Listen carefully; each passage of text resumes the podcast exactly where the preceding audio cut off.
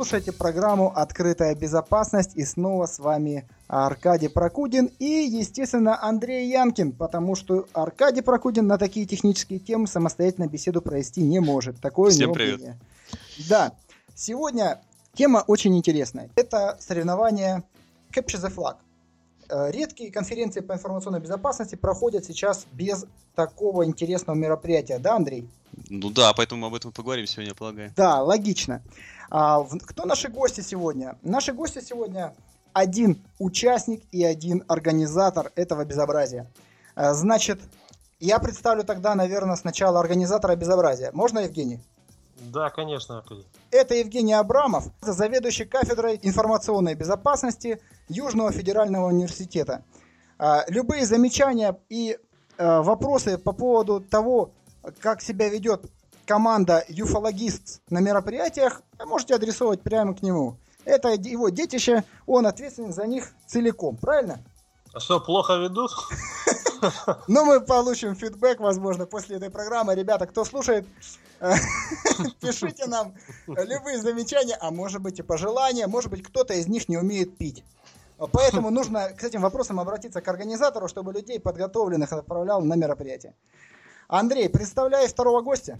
Да, и с нами Андрей Гейн. Ну, я, наверное, не буду все регалии этого человека, который к 24 годам уже что только не успел. Это аспирант-инженер УРФУ. У нас сегодня Урал, получается, и Юг.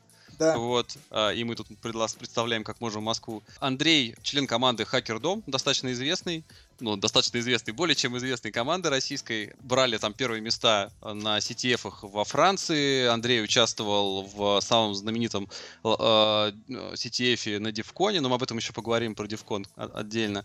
Также он э, занимался организацией РУСТФ, довольно известной э, всероссийской студенческой э, CTF мероприятие. И еще там много-много чего. Вот. Э, Андрей, привет. Добрый день всем. Привет, Андрей. Скажи сразу, сидел? Я прямо сейчас сижу, более того. Отлично. Отлично. Очень интересно, кстати, да, попробуем поговорим на том, нельзя ли присесть после CTF, но... Э, Это очень сейчас... важный вопрос. Да, начнем, наверное, с э, как бы Азов, собственно, что такое CTF. То есть, вот я, насколько знаю, Аркадий, наверное, еще когда учился в универе, вот, работал в компьютерном клубе, по-моему, ты работал же, да? Да, да, да. У вас же я... там, наверное... Играли mm-hmm. все в Unreal Tournament, Capture the Flag. Capture the Flag — это любимая фраза, что мы там должны захватить флаг и продержать его как можно дольше. За это мы получали очки, там какие-то жизни. И вот кто сделал это а, командой дольше всего, продержал флаг врагов или удержал свой, тот и победил. Какая связь с информационной безопасностью вообще? Да, здесь? представляете, мы будем говорить не об этом Capture the Flag. Я думаю, сейчас половина, собственно, наших слушателей после этого отключится, но тем и не слава менее. Богу. Да, до свидания, друзья. Вот, а, собственно, что же такое CTF? Вот в нашем мире информационной безопасности, Андрей, просвети нас так в двух словах. Откуда пошла, почему это называется CTF и вообще в целом что это такое? Забава такая появилась достаточно давно уже по меркам современного информационного да, общества. А, больше там 20 лет назад в Америке ребята, интересующиеся компьютерной безопасностью, просто начали создавать для себя соревновательные условия, чтобы можно было заниматься любым делом. На самом деле в любой области есть такая штука, когда появляется какое-то количество профессионалов, они хотят делать для себя состязания, чтобы выяснять, кто же из них лучше. Но это еще и легальное поле э, заниматься любым хакерством. В Россию это пришло намного позже, если сравнивать э, с западными странами и с США. Э, около 10 лет назад зародилось это на самом деле уже, наверное, 11 да, лет назад. Зародилось это на Урале, чем мы очень горды всегда. А зародилось следующим образом. Просто узнали, что есть такой опыт а, соревнований по компьютерной безопасности. Естественно, первое время никто ничего не понимал, и точно так же не понимали, почему это называется Capture the Flag. Понятно, что есть какие-то флаги, их надо захватывать, но, в общем-то, у большинства людей в голове была четкая ассоциация с компьютерными играми. Но уже года через два постепенно втянулись в эту затею. А, появились команды в разных вузах России. Там через год было две команды, через два года уже было восемь команд, и с тех пор СТФ шагает по стране. А название все меньше и меньше со временем становится связанным с сутью игры, кроме того, что по-прежнему в каждом СТФ соревновании, том, котором по компьютерной безопасности, а не по Quake, есть некоторые флаги, что это такое, остается в целом на усмотрение организаторов соревнования, что есть флаг, и его надо захватить. При этом, что значит захватить флаг, в целом тоже может варьироваться от игры к игре, и организаторы просто имеют полную возможность и делают так иногда перед началом соревнования сказать, что у нас флаги это текстовые файлы, у нас флаги это какая-то приватная информация пользователей. Ну, в общем, что-то, естественно, связанное с компьютерами, и вам нужно что-то украсть. Вот примерно такая история. Сейчас это все очень популярно, э, в России в том числе. В России насчитываются уже сотни команд, играющих в CTF. В основном, конечно, академические, то есть университетские, но есть уже и, так сказать, промышленные команды, то есть команды от разных IT-компаний, что тоже, конечно, здорово. Угу. Спасибо. Ну, теперь, собственно говоря, вопрос к организатору этого безобразия. Евгений, зачем он нужен вообще этот CTF-то? Вот нафига его организовывать-то вообще? Вот лично, вот персонально тебе и вообще партнерам, участникам. Да, Аркадий. Ну, э, частично Андрей уже сказал, э, когда собирается больше двух профессионалов, им хочется помериться, э, в общем, чем-нибудь помериться и сделать это, чтобы было все здорово, да?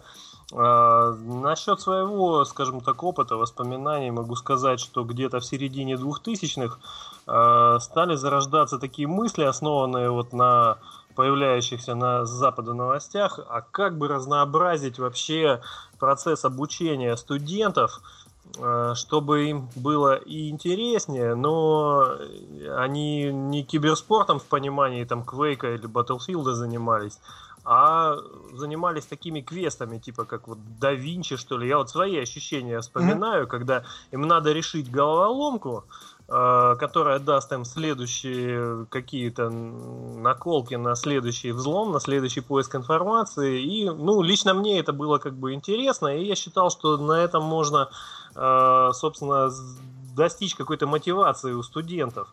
Э, когда потом мы чуть более подробно разобрались с тем, а что же такое CTF вот, в понимании хакерских чемпионатов, в общем-то пришло осознание, что это э, тренировка в понимании там тысяч повторений, да, когда ты постоянно э, реверсишь, постоянно, постоянно э, брутишь, соответственно, постоянно ты всю эту информацию у себя в голове сопоставляешь, прокручиваешь, у тебя просто нарабатывается, грубо говоря, моторика. Э, и с практической точки зрения, то, что называется анализом безопасности автоматизированных систем, оно вот именно здесь и приходит. Э, но поскольку просто так, сами понимаете, да, студентов загнать э, что-либо делать очень сложно, процентов там 10, то вот до ЦТФ студенчество и, в общем-то, пошел. Ну, ты рассказываешь, что это там нужно для того, чтобы образовывать начинающих умников и умниц. Ну, а партнеры зачем там участвуют тогда? Там же партнерские это мероприятия вообще, там деньги какие-то крутятся даже иногда. Э, да как-то крутятся-то они, как и везде, наверное. Всем хочется показать себя не просто там быть спонсором Феррари, да, а еще и показать, что мозги и интеллект здесь тоже можно проспонсировать и эти мозги потом нанять. Э, насколько я вижу и знаю, там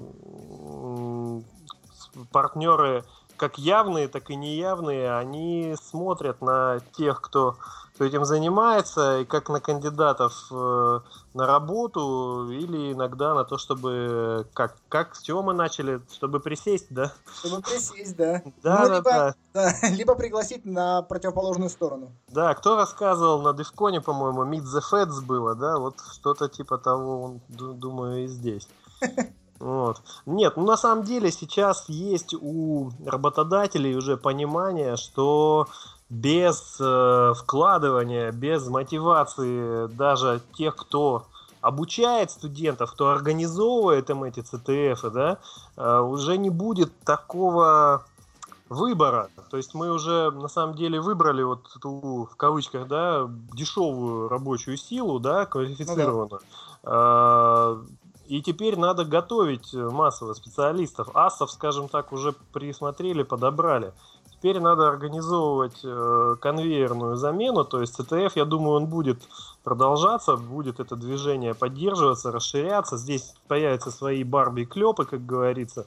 Э, но это даст, пожалуй, эффект, э, когда количество перейдет в качество. Вот я так считаю. Наверное, давайте закроем тему истории вообще и как бы перейдем более к мясу. Вот. И, наверное, единственное, что мы не осветили, это самые э, знаменитые CTF. То есть, какие самые ключевые CTF у нас и какие такие культовые CTF у них, скажем так. То есть, вот, Андрей, ты как участник, то есть, куда люди мечтают поехать, допустим, за границей, на самом, может, какие-то клевые CTF, и был ли ты на них, и какие есть в России, и в чем может быть разница? Ну, самым культовым, наверное, считается и, наверное, справедливо считается DevCon STF в рамках одноименной конференции в Лас-Вегасе, проходящей каждый год, а уже в 23 раз, которая пройдет в этом году. У нее есть своя специфика. CTF для DevCon делают разные команды, э, разные разработчики, так сказать. А последних разработчиков наняли, если это можно так назвать, три года назад, то есть они делают третий CTF. Для DevCon до этого была другая команда, и специфика соревнований, естественно, меняется вместе с командой, которая делает стефы. Конечно, поездка на Дивкон была очень долго для российских команд чем-то желанным, вожделенным. Не получалось ни у одной российской команды долгое время пройти туда. Там есть отборочные соревнования, проходящие через интернет. Долго пытались, и в один из годов, просто, собственно, 4 года назад, если мне не изменяет память, четыре лучших российских команды, ну, в их понимании лучших, да, они возомнили себя лучшими и сделали сборную команду, назвали, назвались IV, что в римской системе мышления означает четверка, и прошли все-таки вместе отборочные, поехали на финал, и там еще и взяли четвертое место. Достаточно успешно. Это было первое выступление российской команды э, на финале. Это какой год был? 11 или 12. То есть недавно все на все. Это все, ну, относительно недавно, да, если по, по меркам DivCon это совсем недавно. Ну да. Вот. С тех пор э, российским командам чуть больше везло. Возможно, мы почувствовали специфику Лас-Вегасского ЦТФ. И туда уже ездила не одна команда российская, уже самостоятельно, да, проходя через отборочные. В России, ну, мне сложно не упомянуть РУСТФ, который делается у нас в университете. Это, пожалуй, самый крупный офлайн ЦТФ, да, то есть ЦТФ, на который команды приезжают, они играют через интернет среди студентов. И сложно не упомянуть, конечно, PhD CTF, который проходит в рамках конференции Positive Hack Days от компании Positive Technologies. Это, наверное, самый крупный в России офлайн CTF для всех желающих. Там нет ограничения, что участники должны быть студентами или вообще иметь отношение к какому-то университету. А вообще есть ограничения какие-то или требования при участии? Очень по-разному. CTF не сформировался как единый свод правил. В целом каждый организатор придумывает что-то свое. У этого есть свои плюсы, есть свои минусы. У того, что нет единого свода правил, про это можно долго говорить. Глобально правила обычно такие. Вот, например, на DivCon CTF приглашаются команды любого размера, но при этом мест за столом они дают ограниченное количество, если не ошибаюсь, 8 штук. То есть вот в зале за столом команды может сидеть 8 человек, а все остальные, пожалуйста, в коридоре вы можете в 20 ром приезжать, в 30 ром приезжать, они это никак не запрещают.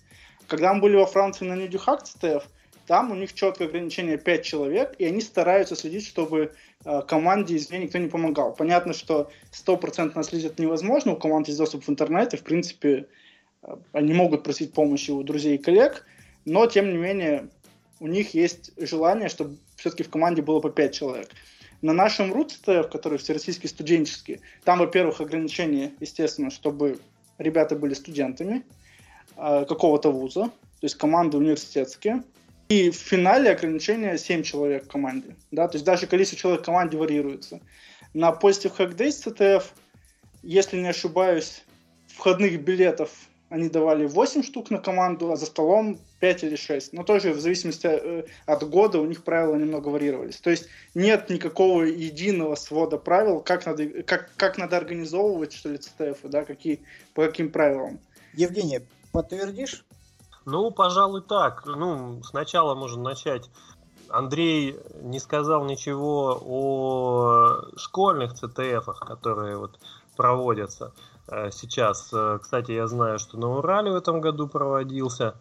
Ну и похвастаюсь, мы тоже проводим А всероссийские что, чем она отличается от университетских? А, соответственно, участники это школьники. Э, Допускаются только с справочкой от директора и так далее. Ну и, соответственно, уровень заданий, он несколько попроще, послабее. То есть это не, не- нечто переходное от олимпиад по информатике и информационной безопасности к классическому, ну, в любой форме, Task или Jeopardy, классическому CTF. Скажем так, чтобы заинтересовать.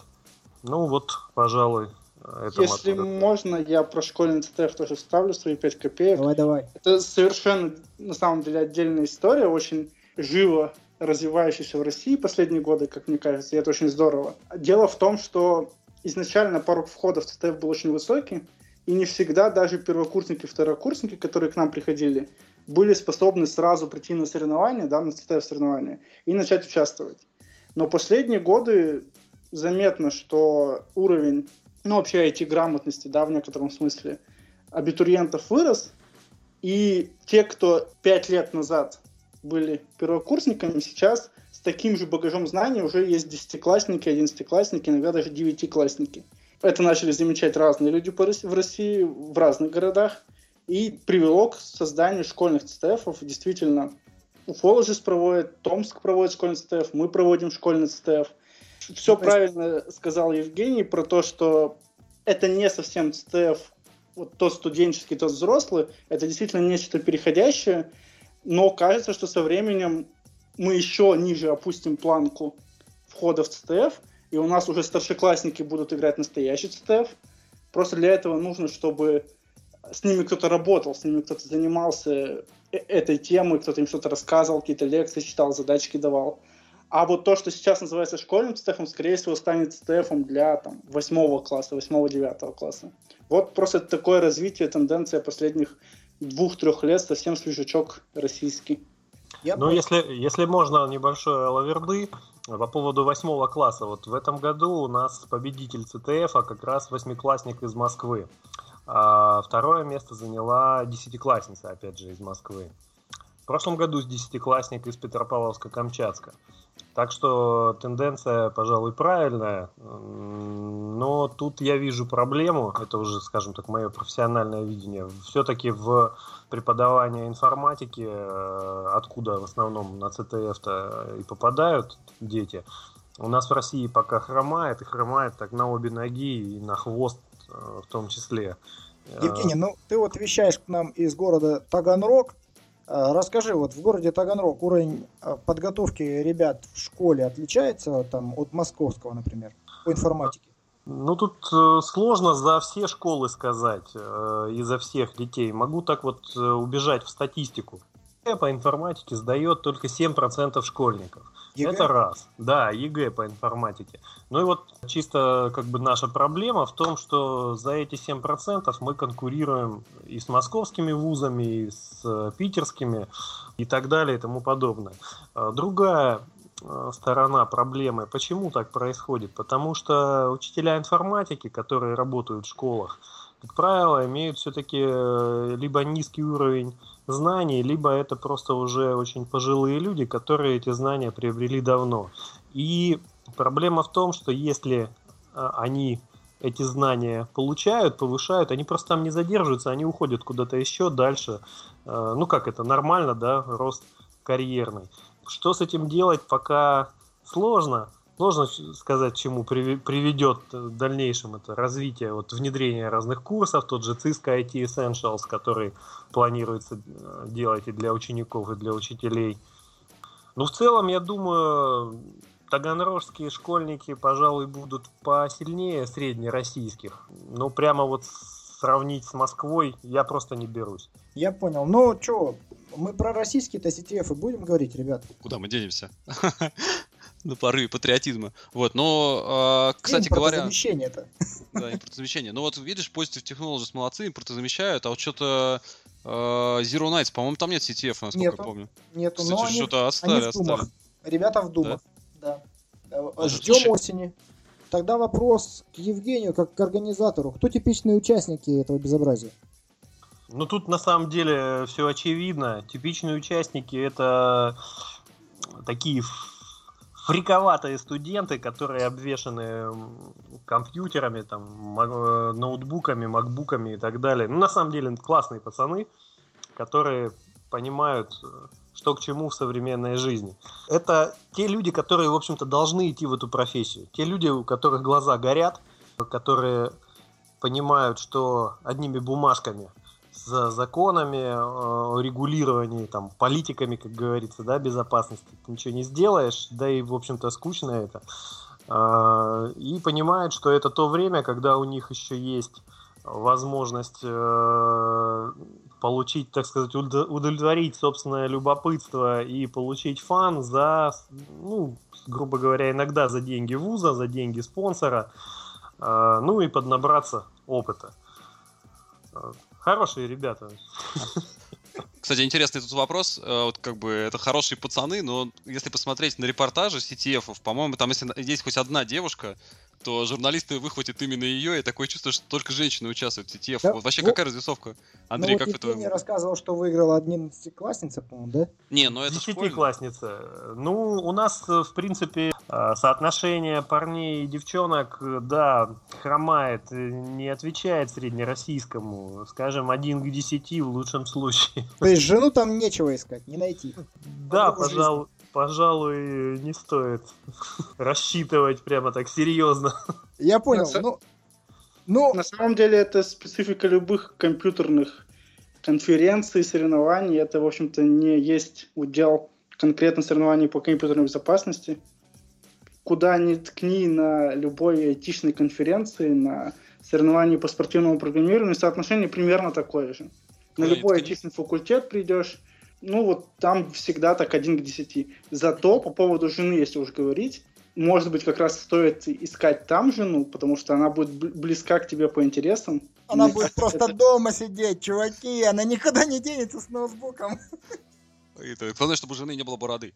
Вот, а, как известно. Ну, может быть, по примеру задания пройдемся, так сказать. Андрей, расскажешь вообще, какие интересные. Вот ты говорил, что есть разные варианты. Евгений говорил, что есть вот там разные даже форматы проведения. Вот какие-то, чтобы те, кто не искушен из наших а, слушателей, могли себе представить, какие бывают вообще задания. Конкретно, что делать-то надо? Да, CTF на самом деле очень разнообразен, и это одна из причин, почему начать играть в него достаточно сложно. Глобально есть два совершенно не похожих, на первый взгляд, вида стеф-соревнований. Потом уже понимаю, что они близки и много где пересекаются, но сначала при первом знакомстве кажется, что они совсем разные. Первый, так называемый классический CTF или атак defense, да, атака защита, состоит в следующем. Командам выдаются абсолютно одинаковые сервера. Это могут быть реальные сервера, если это офлайн соревнования. Это могут быть какие-то виртуальные машины одинаковые все что угодно, главное абсолютно идентичные. На серверах запущено какое-то ПО. Это, как правило, последние версии какой-то операционной системы с какими-то системными пакетами и специально написанное для соревнований веб-сервисы. Под веб-сервисами тут понимается абсолютно все, что угодно. Это может быть веб-сервер, почтовый сервер, какой-нибудь форум, э, не знаю, чат онлайн, э, джабер какой-нибудь свой, криптопротокол, реализация криптопротокола и так далее. И задача у команды ровно две. Первое – это сохранить приватную информацию пользователей, которые автоматически от имени жюри приходят на эти сервисы и оставляют эту приватную информацию там. Защитить, естественно, от других команд, чтобы другие команды не смогли украсть. А вторая задача – это украсть у других команд приватную информацию, которую боты жюри оставляют там. А во всех крупных классических CTF жюри с, с помощью специальных ботов просто ежеминутно э, под видом некоторых пользователей автоматически созданных оставляет нечто в этих сервисах. Да? Если сервис это электронная почта, то эти боты отправляют письмо. Если это какой-то чат, то они там начинают общаться. Если это форум, ну, там какие-то регистрации происходят, в общем, какие-то действия. И команды просто крадут с таких же точно сервисов, как и у них, приватную информацию. Ну и вот эта приватная информация называется в этом случае флагом, собственно, поэтому capture the flag, поэтому его надо украсть. И за каждый сданный флаг дается сколько-то очков. Там дальше бывают уже нюансы, можно ли один флаг сдать двум разным командам, или второй не засчитается. Это уже нюансы начисления очков в каждом конкретном соревновании. Второй формат STF соревнований, так называемый Jeopardy э, или тасковый. Если никогда не имели никакого знакомства с CTF, то, возможно, и представляете игру по телевидению, которая шла, называется «Своя игра», где нужно выбирать категорию и стоимость вопроса, да, 100, 200, 300, 400 и 500 в первом туре, по крайней мере. Тут примерно то же самое. Есть несколько категорий, 5, 8, 10 категорий. И задания в каждой категории, они тематически упорядочены по сложности. За первое дается 100 очков, за второе 200 и так далее, до 500 обычно. Хотя в целом это тоже на усмотрение организаторов остается. Категории такие бывают. Криптография. Там все задания про криптографию. Стеганография, соответственно, про стеганографию. Реверс. Там надо что-то разреверсить, разные архитектуры, может быть, под мобильные телефоны, под какие-то редкие архитектуры и так далее. А, администрирование бывает. Веб, естественно. Всевозможные веб-уязвимости, клиентские, серверные, любые, в категории веб. Бывает категория forensics. Это то, что называется расследованием киберпреступлений и там, криминальные расследования. Может, вам может выдастся в этом задании дамп сетевого трафика на 100 мегабайт, и вам нужно на нем что-то найти. Может выдастся дамп жесткого диска. Стандартная байка или сказка э, к задачке из этой категории – это докажите, что вы не виноваты в каком-то преступлении. Или наоборот, докажите, что вот человек, у которого мы изъяли жесткий диск, он виноват. Найдите у него на жестком диске какую-то там определенную информацию. В случае Task Steph или Jeopardy флагом является то, что надо найти в задании, и, соответственно, ну, его не совсем нужно захватить, его нужно найти просто и отдать жюри. В случае с Jeopardy с CTF команды практически никогда не взаимодействуют друг с другом, то есть решают задачки независимо. Иногда есть минимум взаимодействия следующего плана. Там команда, которая решила задание, которое до этого еще ни одна команда на этом соревновании не решила, ей дается право открыть новое задание, которое станет после этого доступно для всех команд. Да? То есть команды взаимодействуют посредством открывания новых заданий. Это обычно максимальное взаимодействие, которое бывает на таких CTF. Мне сложно сказать, кто первый начал использовать тот или иной вид CTF. Кажется, что классический он, естественно, появился раньше. Самый известный из существующих до сих пор, самый древний, точнее, из существующих до сих пор Jeopardy CTF, это, наверное, отборочный на Divcon, тот самый. То есть, когда им понадобились отборочные, Э, на свой финал, а финал проводится по правилам классического ЦТФ, они сделали отборочный в формате Jeopardy. И с тех пор, на самом деле, очень многие последовали этому примеру, и многие соревнования и в России, и зарубежные отборочные делали тасковые, когда команд много, и взаимодействие между ними построить сложно. 100, 200, 300 команд бывает. Бывает еще больше то они просто независимо решают задачки, да, соревнуются. А когда приезжают на финал уже 8, 10, 12, 15 команд, то там уже играется классический ЦТФ, когда команды непосредственно друг друга атакуют, крадут флаги и как-то защищаются от других. Ну вот вкратце такие правила. Андрей, слушай, а если брать тот же наш Positive Hack Days, э, любимый, э, там получается комбинированная схема, то есть там, там есть таски. И вот еще вопрос, слушай, вот я помню на PHDS, наверное, года три назад, там э, шло это все два дня без перерыва, а вроде в этот раз был перерыв на ночь. Вот как это вообще принято делать? То есть спать на работе, так сказать, или все-таки? Это очень вопрос неочевидный, тут все по-разному бывает. Вот опять же, если брать опыт Дивкона, у них идет СТФ два с половиной дня, и, по крайней мере, последние годы, достаточно много последних лет, всех участников выгоняют из помещения, где все проводится, но при этом понятно, что ничто не мешает прийти к себе в гостиницу и всю ночь реверсить. На Positive Hack Days по-разному было, и я так понимаю, это зависит не от организаторов CTF, а от площадки, просто проводилось на разных площадках. Где-то было требование освободить площадку на ночь, где-то такого требования не было. В целом, организаторы CTF на Page Days – обычно говорят, что игра идет без перерыва, в том числе и ночью, то есть день, ночь и день. Два, два дня с ночью посередине. Но при этом иногда они вынуждены выгонять всех из-за площадки, поэтому, ребята, вы идете в гостиницу и там уже без наличия сети, то есть вы не можете непосредственно взламывать другие команды, но вы можете продолжать решать задачки, и каким-то образом утром придя запустить свой эксплойт или отправить ответы, которые вы нашли. Тут сложный вопрос, как делать правильно в некотором смысле. На мой взгляд, правильно делать уж если двухдневное соревнование, то всю ночь должна работать инфраструктура, то есть э, проверяющая система должна продолжать э, создавать этих вот пользователей разных, отправлять какие-то письма, в общем, порождать активность, и должна быть возможность тогда отправлять найденные флаги. Но так очень мало кто делает. То есть мало цитов, которые длятся больше одного дня, и чтобы ночью можно было продолжать играть. Но в целом длительные соревнования для CTF это норма. Бывает э, онлайн CTF, они идут по 48 часов, по 53 часа, бывает 36 часов. Ну, то есть в целом участники, привыкшие сидеть подолгу, поспали где-то 2 часа в серединке и снова в бой.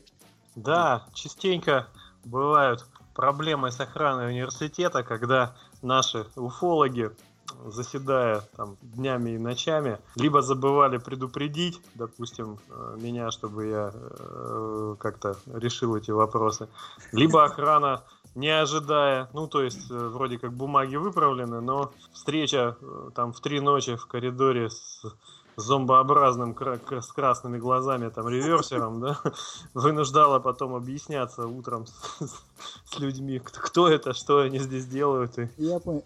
Евгений, слушай, а насколько близки вообще задания, которые вы в кейсах э, создаете к э, реальной жизни там хакера или там реверсера, или это все там просто угадайте в каком квадратике лежит? А, да нет, ну да, даже с, в школьных ЦТФах такого уже нет. Правильно сказал Андрей, порог хождения, в общем-то, повысился. А, могу только сказать еще, что я помню такой тип заданий, как на историю хакерского движения. Э, не часто, но они так попадаются. Не знаю, как это, этические какие. Значит, э, пожалуй, самыми близкими вот так в комплексе задачками к реальной жизни являются задачки на форензику, на исследование систем, потому что в реальной жизни это проведение экспертизы, там, криминальной, компьютерно-технической. Где бы ты ни работал, тебя, в принципе, могут привлечь как эксперта, согласись, а, если других рядом нет или, или не то, что рядом, а вообще. А, ну, ну и да. здесь э, самая такая комплексная, то есть здесь могут возникать э, кейсы исследования и почтовых серверов, каких-то дампов, э, памяти или трафика и так далее. Вот. Э, ну и это самые, скажем так, такие глубокие, ну, можно даже сказать, нудные задания, если там задания по анализу веба, которые больше такие атакующие, там, направленные на взлом, там, ПВН какие-то, они такие веселые, там, народ фанится, когда их Э, делает, э, либо закрывает уязвимости, чтобы у тебя флаги не воровали, то здесь надо, здесь прежде всего как раз вот э, применение реверсинга, знание теории, знание э, сетевых протоколов, чтобы понять, где же здесь э, уязвимости, где, где здесь аномалии, что вообще ищем, да, и так далее. То есть вот, пожалуй, здесь пересечение, на мой взгляд, угу. основное. А если мы проводим аналогии с э, миром, так сказать, игр, да, компьютерных, то там есть такие профессиональные игроки, даже не то, что, не то, что там в реальных, да, там какие-нибудь в тяжелой атлетике или там, не знаю, в дартсе, но даже и там в игре в тот же Quake, там, не знаю, есть люди, которые себе уже жизнь свою посвящают этому. Да-да-да, вот. один, это, один из них мой одноклассник. То есть он, может, не профессиональный игрок, но жизнь посвятил этому. Жизнь он посвятил, да, и потом э, стал организатором таких мероприятий. А, ну ладно, я думал, он да. закончил там с каким-нибудь нет, нет, он, нет, он потом стал играть в покер и занял третье место в чемпионате мира по игре в покер. Так что у него все в порядке. Понятно. Илюха, привет. Нет. Вот, ну окей, окей. А вот возможно ли такое для CTF? То есть это только хобби или это, может быть, для каких-то самых топовых мировых команд, куда все там мечтают попасть, это уже становится работой, и они вот только колесят от приза к призу, так сказать, от спонсора к спонсору.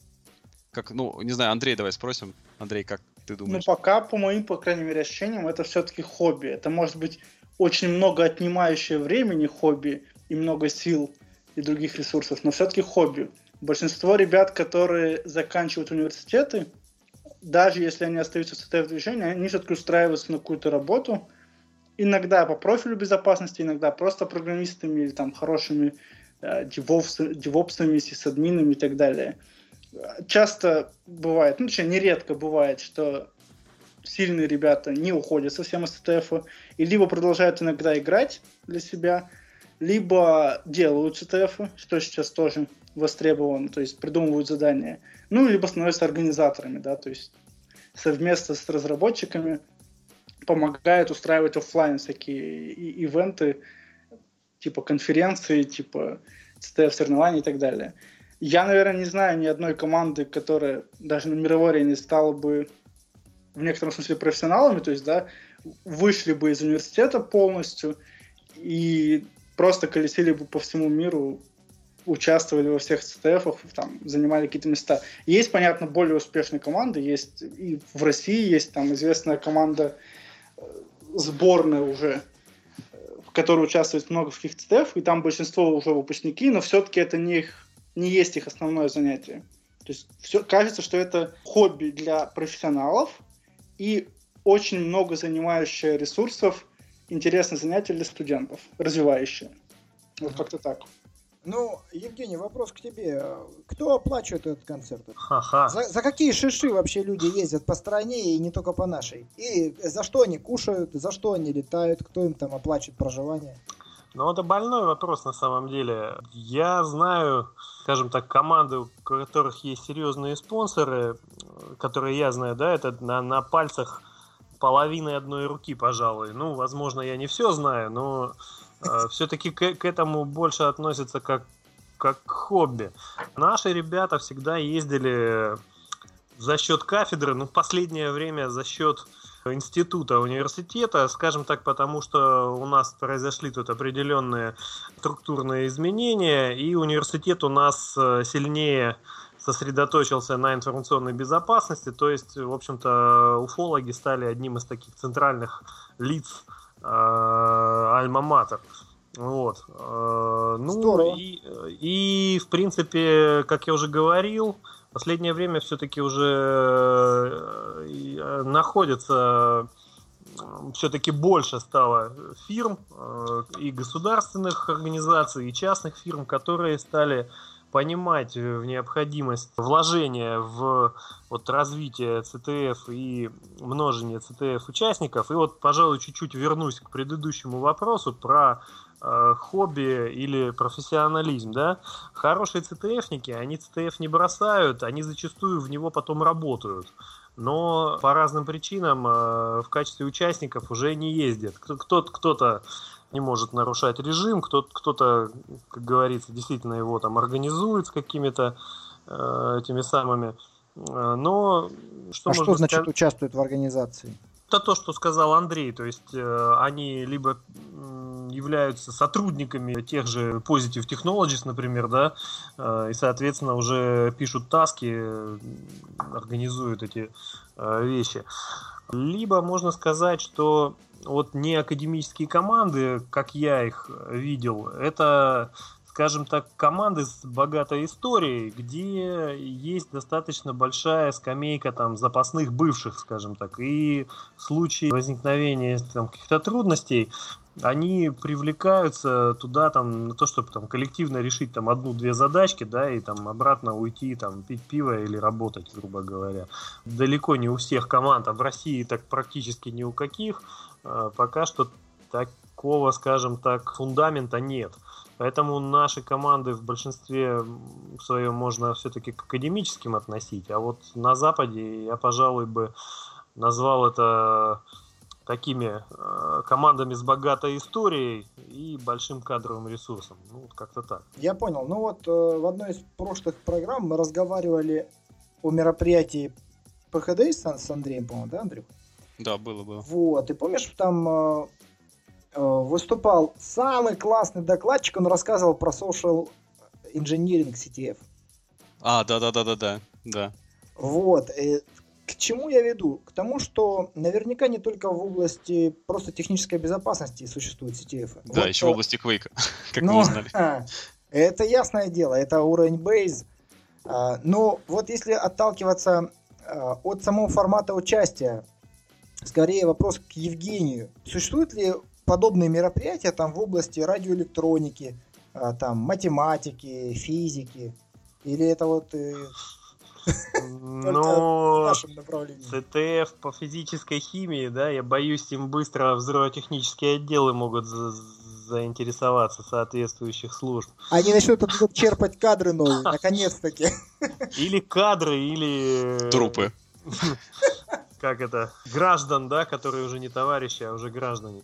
Да, но насколько я знаю, вот social engineering, CTF, да, и что-то похожее есть э, так называемые кейс-чемпионаты, чемпионаты по решению кейсов. Вот, пожалуй, А это что- уход уже в более гуманитарную такую. Кстати, э, Таганрог и здесь тоже неплохо себе показывает. Вот другие кафедры нашего вуза, тоже связанные с финансовой безопасностью, тоже заняли призовые места. Вот весной в Москве был крупный всероссийский какой-то ивент по решению кейсов. И там, кстати, девушки, четыре, четыре человека, команда из девушек, они заняли там, вот не скажу, Вот куда идти Пер- надо, ребят. Первое, либо какое-то одно из первых трех мест. Да, вот там вот э, невесту надо искать. Один будет хакерские операции проводить, вторая будет их отмывать финансово. Все правильно. Ну так комплексный подход. Все правильно, все правильно. Ну, а в целом-то, Евгений, какие ты советы дашь, пройдя через свой жизненный путь? Как можно организовать CTF в своем регионе или в ВУЗе? Вот, вот там двое-трое а, вот таких ребят с фриковатой внешностью э, знают, что у них в ВУЗе там есть еще несколько ребят таких, которым интересно заниматься этим направлением. И что им делать-то? Не ездить же каждый день в Таганрог. Нет, ну на самом деле Андрей тоже об этом сказал, что практически все отборочные соревнования сейчас э, онлайновые. Для школьного ЦТФ у нас тоже онлайновый этап, который длится два месяца. В принципе, э, ничто, ничто не мешает сделать task-based CTF, э, разработать ряд занимательных и познавательных каких-то задач, написать какие-то уязвимые приложения, либо тут даже приложения какие-то, не приложения, а задачи на внимательность и знание технологий и вперед. Э, В общем-то, нечто похожее у нас в рамках обучения молодых ЦТФников проходит. У нас сейчас э, живет две команды, вот э, известная довольно уфологист и э, первокурсники, второкурсники э, живут в команде Бетон по названию кафедры Бит, да, Э, это как бы бит-он, да, Я- вот. э, И для них, соответственно, старшая команда периодически делает вот такие CTF, которые не предполагают там участие кого-то там сильно извне, но тем не менее пользуются популярностью. Там пара десятков человек туда э, регулярно, вот локально из Таганрога, из студентов разных кафедр, э, и даже разных институтов приходит, играет. Вот это в чистом пении и фан, и такая интеллектуальные, скажем так, компьютерные игры э, сродни, пожалуй, шахматам, да? Ну да. вот как-то так. А вообще, если уже выходить дальше на уровень, то здесь нужны и определенные финансовые вложения, то есть это разработка серьезных э, сервисов, их отладка, э, синхронизация, взаимодействие, это хостинг, э, это организация уже проезда, помещения, питания, размещения и так далее. Ну, мы вот через это, в принципе, проходили. Ну, при наличии определенного, скажем так, финансового ресурса и очень большого желания и своей как бы мотивации не ударить грязь, лицом, проводить это все можно. Но еще нужна все-таки фантазия, чтобы ваш CTF чем-нибудь выделялся. Помнится, мы на CTF первом, который проводили уфологи в девятом году, делали э, очный этап в два тура. Первый это, скажем так, классический, ну точнее он был гибридный, там был и таск, и была сеть. И второй этап ТФа был э, на пейнтбольном поле с флагами, синяками, но с морем позитива. Здорово. Ну, я вот не уловил момент. Андрей, рассказал ты, в чем отличие -то западных сетевов от наших родных? Отличие на самом деле правильно, наверное, проводить не между западными нашими, а просто между конкретным и конкретным. Да, если мы говорим про DevCon и про текущих его разработчиков, э, это очень большой клон в сторону реверса. На отборочных на DevCon в этом году, если не ошибаюсь, только в одном задании не было бинарника, который не надо было засовывать какой-нибудь дизассемблер. То есть из 25 там, 5 заданий 24 были с какими-то с каким-то реверсом. Это им интересно, это они считают информационной безопасностью. А дальше, на самом деле, на каждом CTF преобладает то, в чем, чем интересуются конкретные разработчики.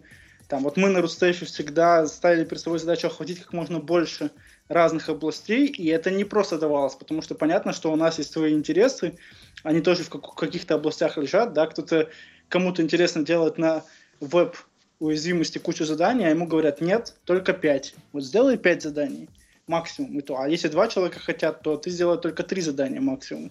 А у него этих идей там море. Томичи, например, очень сильны Сайбирс команда, которая уже выпустилась, и потом в большом большое количество участников той первого, того первого состава команды Сайбирс перетекло, собственно, в Positive Technologies делать PHD и CTF, они увлекались реверсом криптографией.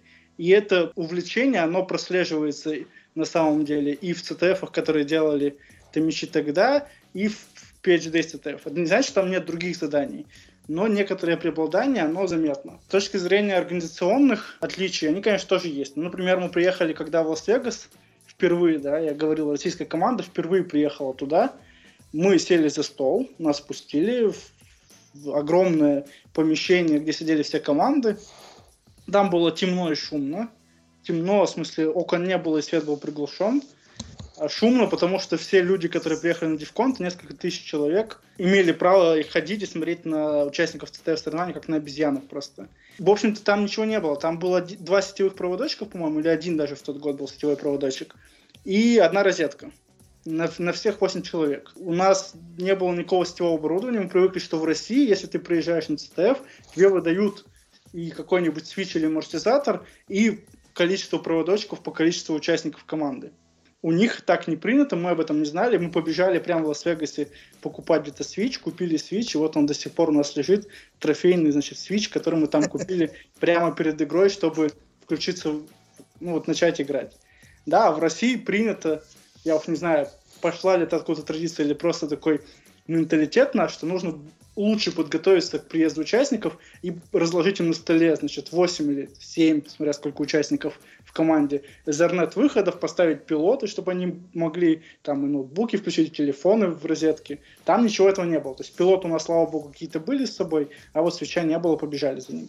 Есть, конечно, небольшое отличие, но в целом концепция более-менее одинаковая, что в Лас-Вегасе мы играли, что в Париже мы играли – что в России на разных стефах. Понятно, что это IT-комьюнити, оно очень международное. Много ребята общаются друг с другом из разных стран. И хорошие идеи-то они таскаются даже между странами. Поэтому в целом большинство вещей похожих.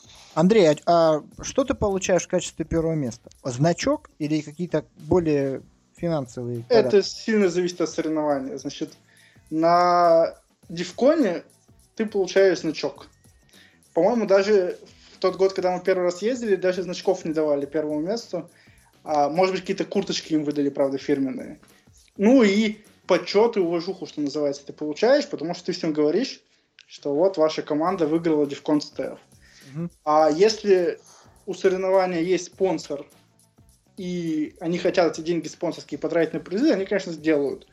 Так делают ну, тот же Нюдюхак CTF, куда мы ездили в Париж два раза, и два раза там нам везло, и мы занимали первое место. Там приз составляет 4000 евро на команду. Ну, это достаточно приличный приз, особенно для студентов.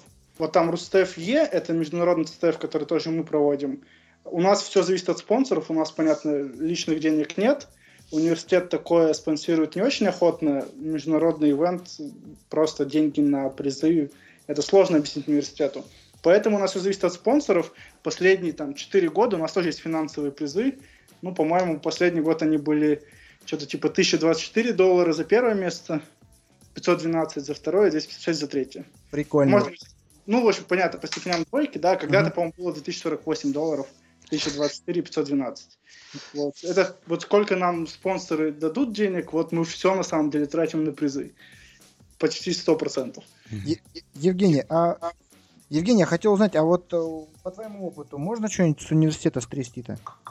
Да, конечно, иногда получается. Ну, по крайней мере, на отправку ребят э, на ЦТФ. Ну, скажем так, в этом году Они были на РУЦТФ, они были на Positive Hack Days и хотели еще много куда, но вот тут уже университет э, задумался, а что у нас кроме ЦТФников больше никого нет. Вот. Все-таки обучение в университете предполагает, что надо еще и зачеты сдавать и так далее и тому подобное. Вот. Э, могу сказать, что, собственно, университет, ну и я, да, как э, представитель университета, получаем с этого больше, скажем так, рекламы, что ли, пиара, то, что вот мы учим ребят таким образом, что они попадают в финалы соревнований, показывают себя на всю Россию, и вы к нам приходите. То есть, по большому счету, это для самих студентов это фан, а для нас это именно реклама не просто в маршрутках и на заборах, а делами и отдачей э, для, ну и в том числе для работодателей. Ну, то есть потенциальные спонсоры это университеты, которые обучают этих э, ребят, а также потенциальные работодатели. А могут ли быть спонсорами какие-нибудь производители чего-то? Хм. Типа там э, программок тех же там каких-то. Нет, ну конечно, насколько я понимаю, и Касперский, не помню точно какой команды, но, по-моему, есть такое дело, да, вот чем не производитель каких-то там программок, да?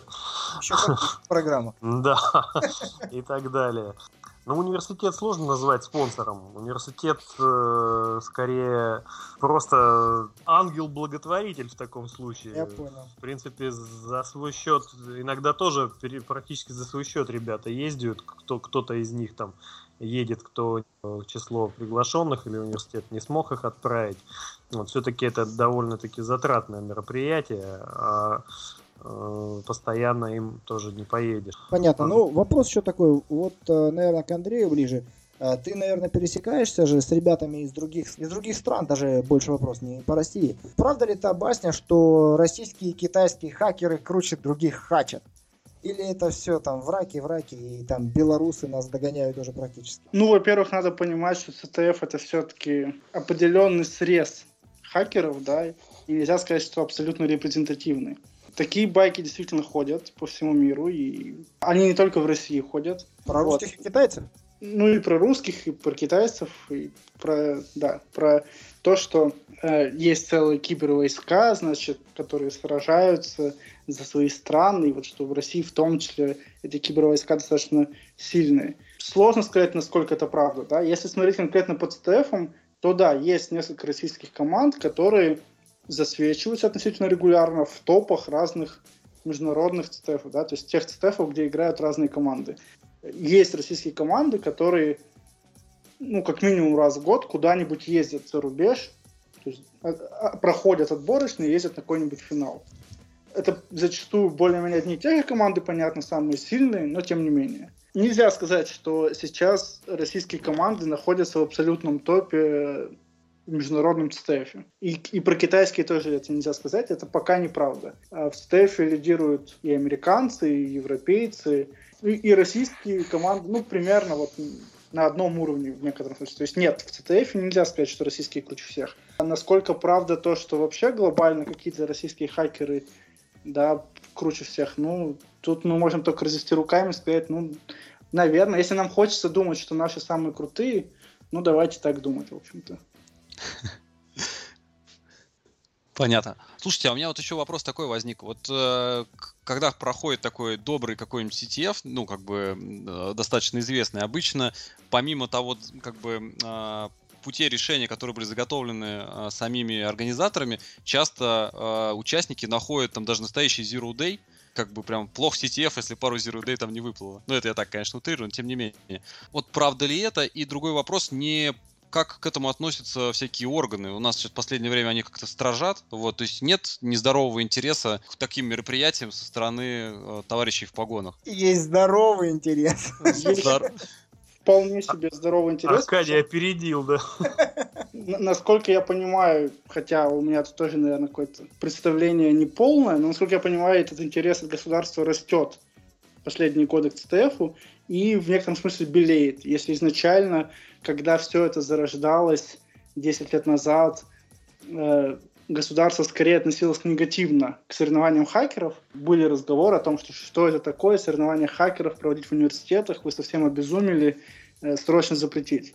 То сейчас вообще говоря, есть общее понимание, что это хорошо. Это в некотором смысле пропагандирует, я имею в виду ТТФ-соревнования, в некотором смысле пропагандирует белое хакерство, да, то есть хакерство во имя защиты, а не во имя принесения дохода на, на черном рынке. И последние годы скорее у государства позитивная повестка к ЦТФу. Понятно, что интерес есть. Насколько я знаю, они наблюдают за всеми крупными ЦТФами, которые проводятся, по крайней мере, пассивно. Просто смотрят, кто приходит, какие университеты в этом участвуют. В общем-то, насколько я понимаю, не мешают. Ни одному из организаторов ни одного ЦТФа, по крайней мере, в России, не мешают. Наверняка присматриваются к кадрам. И, в общем-то, точно так же, как выпускникам специальности компьютерной безопасности часто делают предложения о работе. Понятно, что и крутым ЦТФщикам, которые там много активно играют, какой-то момент не исключено, что сделают предложение. В общем, нормальная вполне такая работа идет. На, насколько я понимаю, в общем, органы не мешают. Mm-hmm. Это если про органы говорить. А первый вопрос был про... Про Zero Day? Про Zero Day. Не совсем все так, то есть не то, что там плохо ЦТФ, на котором два Zero Day не нашли, но такие случаи были. Это скорее исключение, на мой взгляд, когда действительно находит такой Zero Day, которого раньше нигде в паблике не было. Ну, то есть настоящий Zero Day. Но такие истории случались, да, даже уже в российском ЦТФ, насколько я знаю. Ну, хотел бы еще добавить, что, в принципе, есть такой термин э, этичное или этическое хакерство. И, пожалуй, вот CTF-движение, оно и породило -то этих э, ребят, этических хакеров, как их называют, то есть хакеров э, в белой зоне на стороне закона. Что касается органов э, людей в погонах, как их Аркаша назвал, ну хотим мы этого или нет, информационные технологии у нас проникают везде, и особенно в, в каких-то критических э, точках они очень важны, эти технологии, и будут те, кто захочет на них напасть, должны быть те, кто э, будет их защищать. Абсолютно согласен. И, естественно, все вменяемые люди это понимают. Ну и второй древний принцип, если не можешь противостоять, возглавь, ну здесь хотя бы не мешай. Присоединяйся. Ясно. Ну, присоединяйся. Насчет присоединяйся, э, мы с Андреем еще планируем сделать такой небольшой overview конференции, которая будет проходить во второй половине года. Э, мы будем такой подкаст записывать, наверное, Андрей, с тобой где-то в конце августа, начале сентября. Ты никуда не уезжаешь? Нет, нет, давай, давай. Вот, У меня, правда, свадьба в начале сентября, так что давай до Ну вот, на я на Все, свадьбе предлагаю. Еще запишу. На свадьбе предлагаю прямо записать. Прям в подкаст. Да, в качестве тоста на час. Все устанут просто. Да-да-да, и давай как раз с точки зрения CTF тоже посмотрим, что там интересно. То есть вот эту тему добавим, мне кажется, это будет любопытно. Да, ну, как бы... Что планируется? Пообщаемся с организаторами Zero Night, узнаем, как они там не поменяли свою политику. А Все там пока покрыто тайной. Да, вот еще, Андрей, конференция, это Information Security and Cyber Security Summit 15 а, с 6 по 7 октября будет в Москве проходить. Слышал про нее что-нибудь? Да, как не слышите, нас что, пригласили? Подача не удалась. Да, то есть конференция, там намешано все, в принципе, и про cyber security, и про э, фрод. документы, и про фрод. И причем даже выступать будут люди, которые это все делают.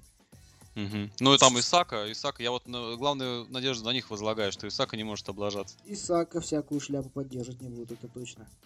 Ну, короче, да, ну 6-7 октября, ну мы пока, честно говоря, сами не знаем, будет ли это классно, но очень на это надеемся и обязательно сделаем тоже обзорчик да. если будет мы, о чем рассказать. Мы к ним сходим, когда будем делать обзор тоже. И Сайбер. Вот, например, наши друзья из подкаста uh, Security 13 украинские братья наши, они после каждого слова сайбер в эфире выпивают какого-то алкоголя. Да, вот что-то нам надо что-нибудь тоже такое завести. Ну, я буду пить томатный сок, у меня двое детей. А я буду кетчуп тогда пить. Вот, ну окей, окей. Интересно, скорее всего, будет. Вряд ли там, конечно, мы увидим CTF, вот, но я думаю, будет э, что послушать, потому что программа очень сочная.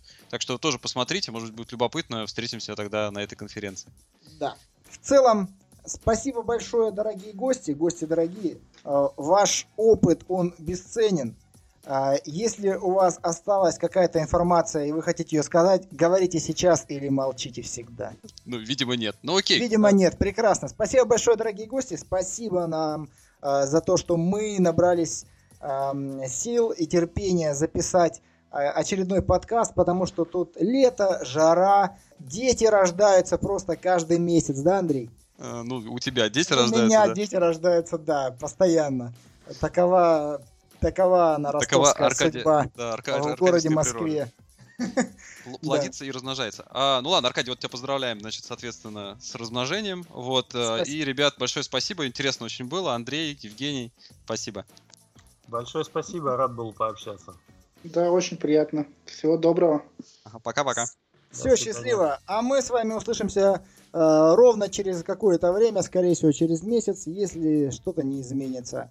Подключайтесь на наш канал, подписывайтесь в Твиттере, а также группа «Открытая безопасность» в Фейсбуке и LinkedIn. Мы хотим ваши лайки, я хочу ваши вопросы и темы, которые по информационной безопасности будут интересны не только вам, но и вашим коллегам по цеху. А вот теперь пока-пока.